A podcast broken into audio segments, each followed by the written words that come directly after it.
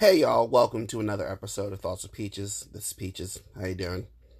So, I took a little bit of a break because I needed to find a new job and get my life in some semblance of order. And now that that's starting to fall into place, I have created a new schedule for the show. So, I will be doing weekly episodes coming out midweek.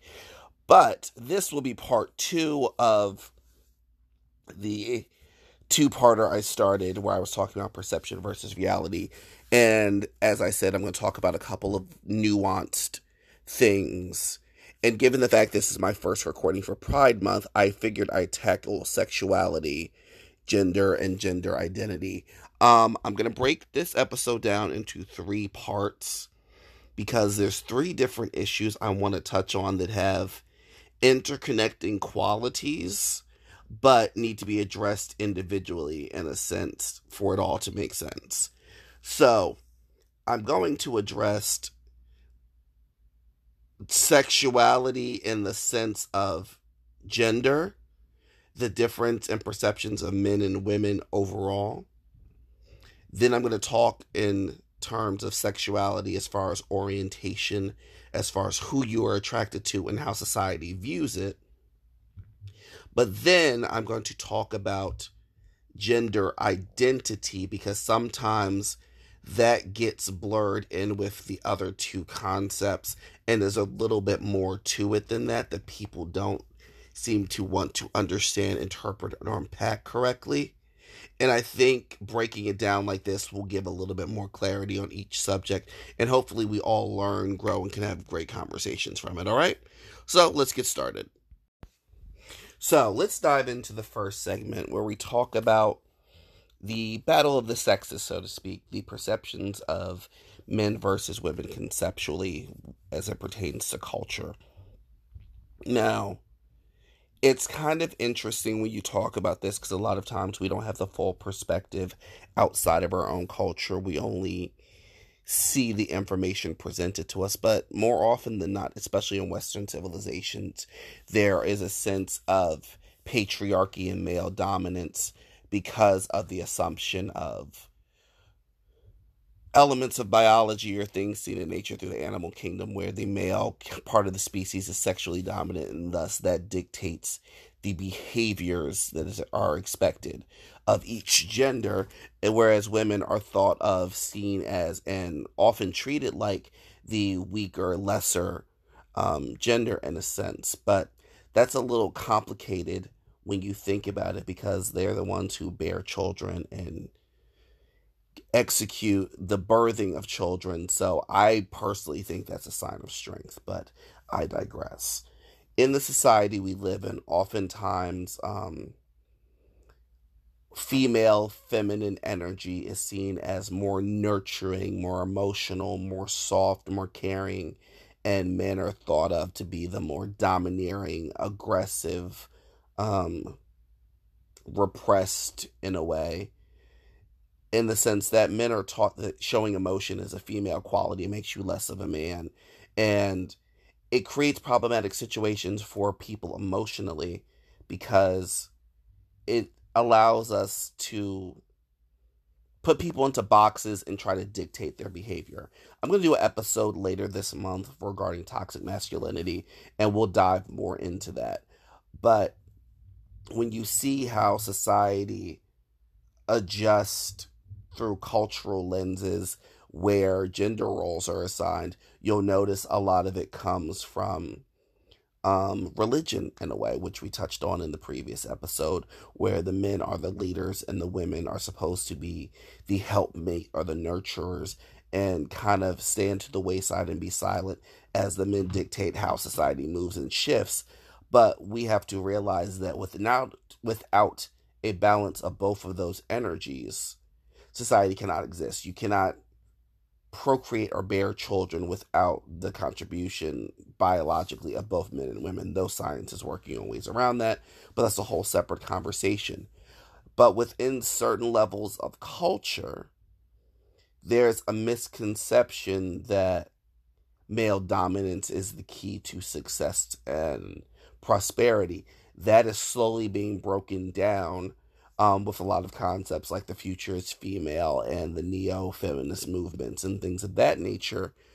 But the discussion needs to be had on a more visceral level in the sense that there needs to be a level of equality based on the fact that true progress is found in balance. You can't say that one has to be dominant over the other. They have to work together in unison to get where we need to go, just like you need male biological material and female anatomy to bear a child. Society should be reflective of that equation as well, if not holding more value to accommodate um, people that bring life into the world. And you even see it with abortion laws and stuff like that. The focus is so much on controlling women and their bodies and taking away their autonomy as though they're the sole contributor into bringing life into the world. And there's not really anything being said about the responsibilities of the male counterparts in the situation, about what they need to do with their bodies, or taking away their autonomy to choose how they carry children or the measures they take to um, avoid pregnancies.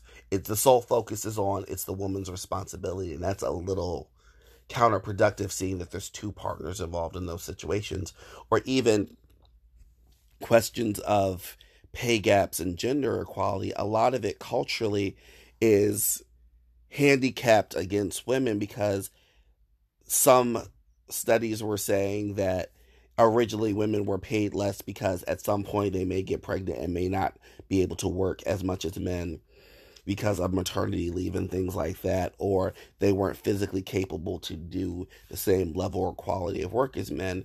But now that we've moved into situations where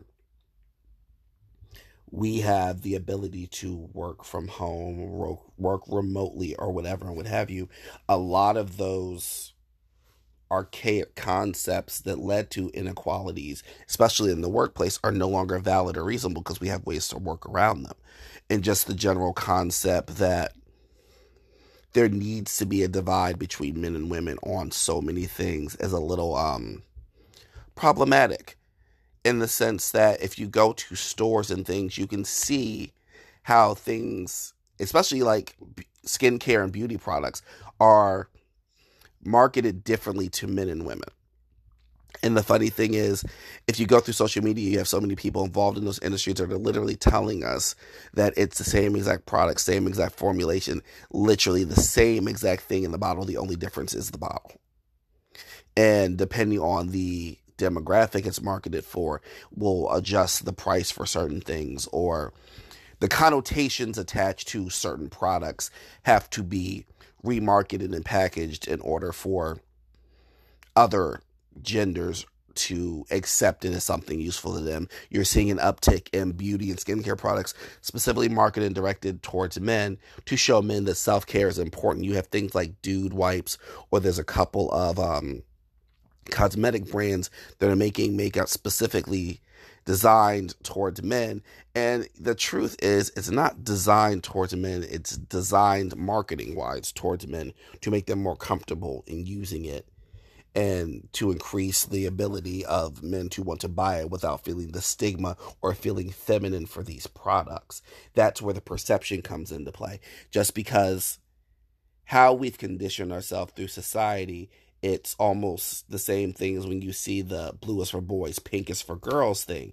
It could be the same exact t shirt, but the color and perception of what that color means dictates a lot of how we feel about what we're putting on our bodies, what products we're buying, how we say things, or the emotions we convey because we've been so indoctrinated into assigning gender roles to things that don't necessarily need them. Now, when it comes to the sexual orientation conversation, I purposely separated this from gender identity because when you think of the spectrum of the LGBTQIA plus community, that is a very large acronym and an umbrella term for pretty much any identity regarding sexuality that is not heteronormative. But I broke this down to separate because I want to deal with sexual orientation separately than gender identity, which is where you get into transgender, um, asexual, intersex, etc., and so forth, because they do need different subtle nuances because there are things about them that need to be discussed separately conceptually. And I'll get into more of that in the next segment. But in regard to sexual orientation and how society perceives it, a lot of the cultural issue with sexual orientation revolves around similarly similarly in the previous segment where I talked about the battle of the sexes with regard to procreation.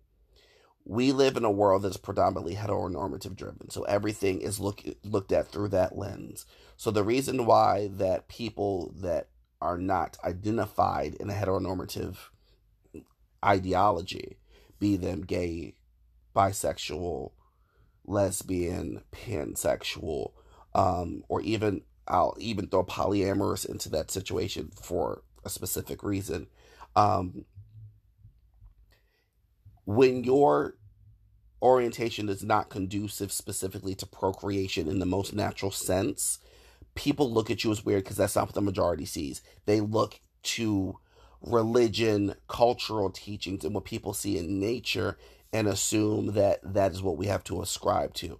Humans are at a higher level of thought, however you want to read into that, than the animals that we watch on TV. So we have a more conscientious, um, how do I want to say this? Way of thinking about our behaviors in the sense that some things are instinctual and some things are deliberate, and where that line is is very murky. So, for example, the attraction we have to the same gender, the opposite gender, multiple genders is legitimately instinctual and natural. We can try to fight it, but it is inherently part of who we are.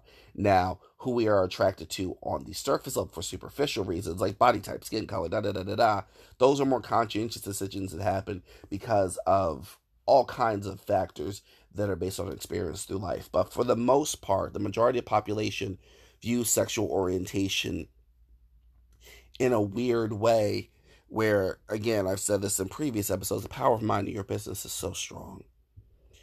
Your perception of what it means to be gay lesbian bisexual pansexual etc should not influence how you treat somebody because unless they're sleeping with you it doesn't affect your life. And to the context of religion being used, a lot of religions are based on ancestral traumas that their people endured and survival politics. So anything that did not contribute to the um, fortification of a population was frowned upon.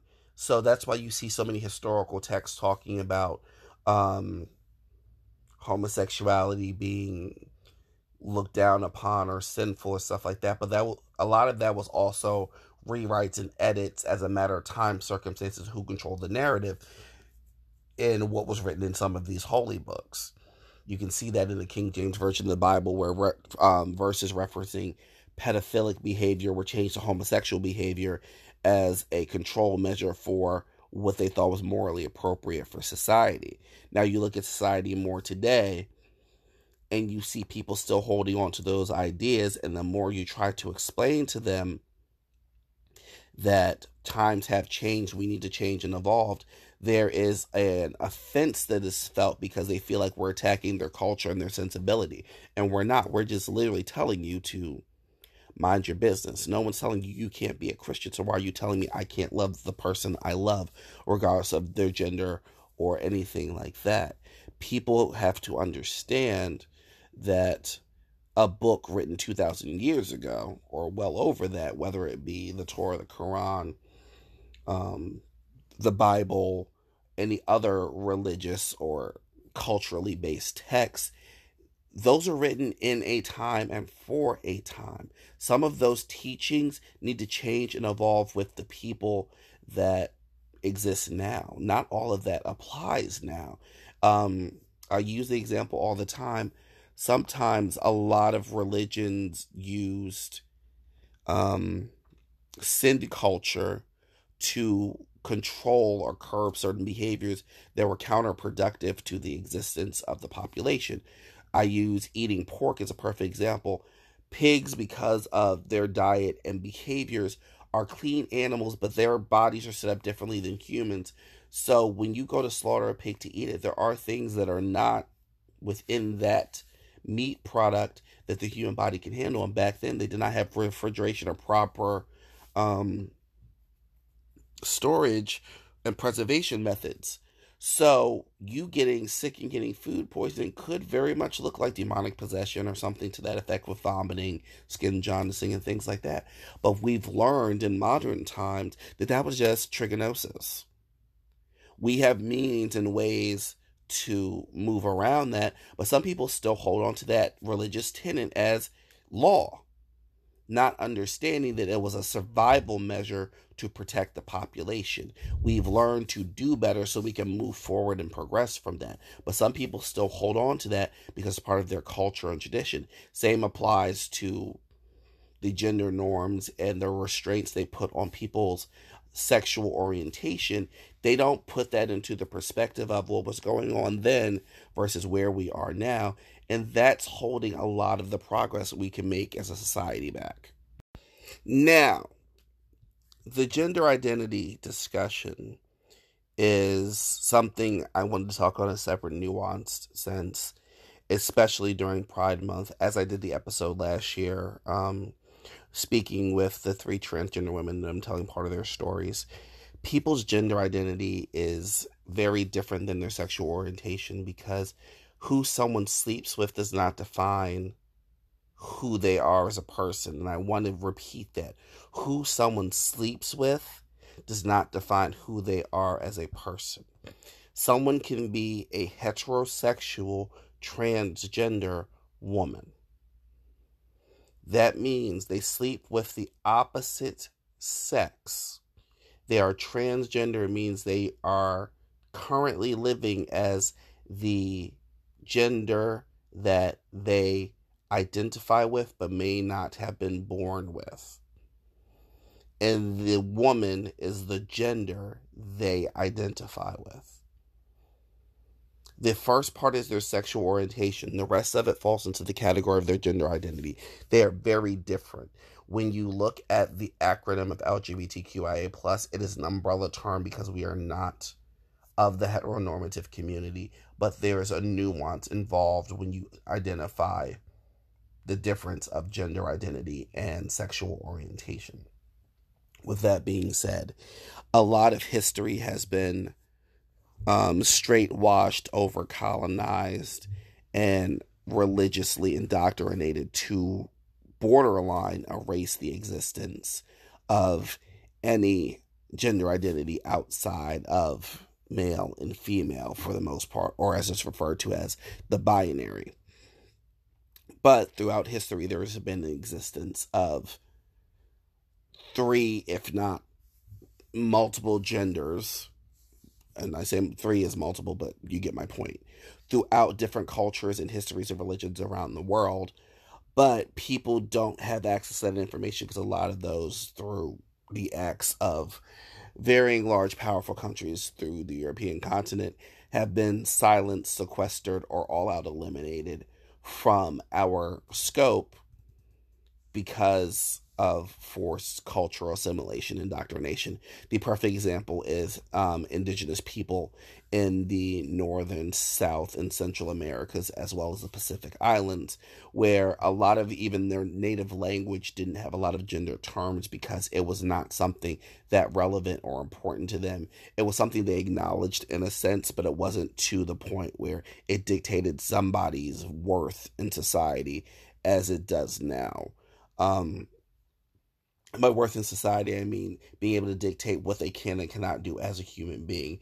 Whereas in ancient or more indigenous cultures, those who had a manifestation of both of the energies or the energy opposite of what was presented outwardly to the world were seen as special people and given a sense of reverence and places in the world.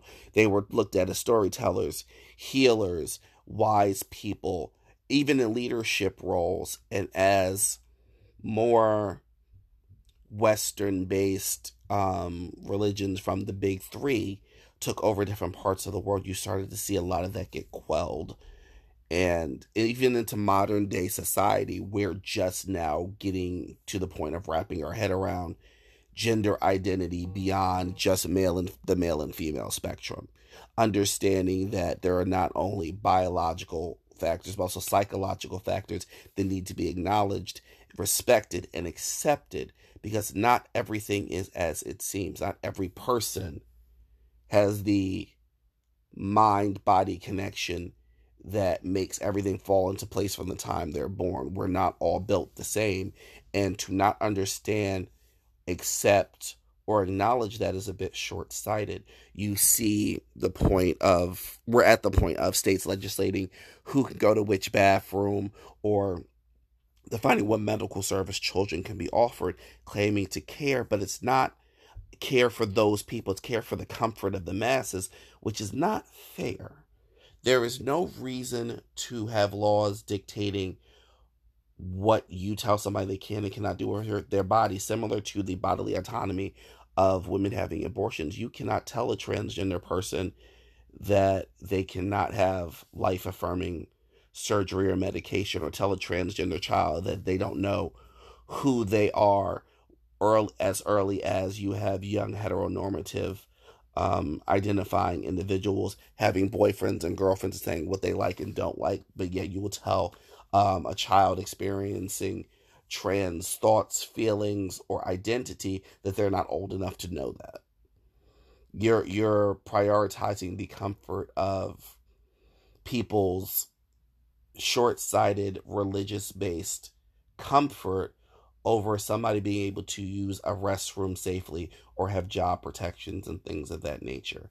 Now, as a point of acknowledgement, I am not going to try to speak over the trans community. I'm speaking as someone who is adjacent to them and as an ally looking into what I am observing. That's why I'm not going to say what trans experience is because it is different for everybody. These are just my observations for what I've seen and how I've seen people be treated. Please understand we are all humans. We all deserve the rights and privileges and freedoms to live the best possible life we can. And for people of trans identity, or for people for non binary identity, which is another nuanced conversation that I'm still learning about, we need to understand that their needs to have a happy and healthy life may differ from ours, and we need to be able to offer them that as a greater society just as much as the resources that we have now. A lot of the fights we fight for equality have often been on the backs of trans and non-binary people, but they have not reaped the same rewards as some of us have. But we need to work on that as an acknowledgement. Sometimes the perspective that is seen is that, oh well, gay rights, gay rights, gay rights, gay rights is gay rights. It's an umbrella term, but there's still little nuts and bolts that need to be tightened within that spectrum, or even there's a whole separate spectrum when you get into trans and non-binary rights, because that comes down to identity matters as far as changing names on certificates, legal documentation, legal rights, and things of that nature, healthcare, non workplace discrimination, so people don't have to turn to unsafe working situations to live the life they deserve to live. Um, and a lot of people are like, I don't understand it. Or even in the episode of Pose that appeared, that premiered on Sunday night, where Angel's talking to her father and part of the conversation, he says, Well, I'm doing my best, try harder. And that goes for all of us.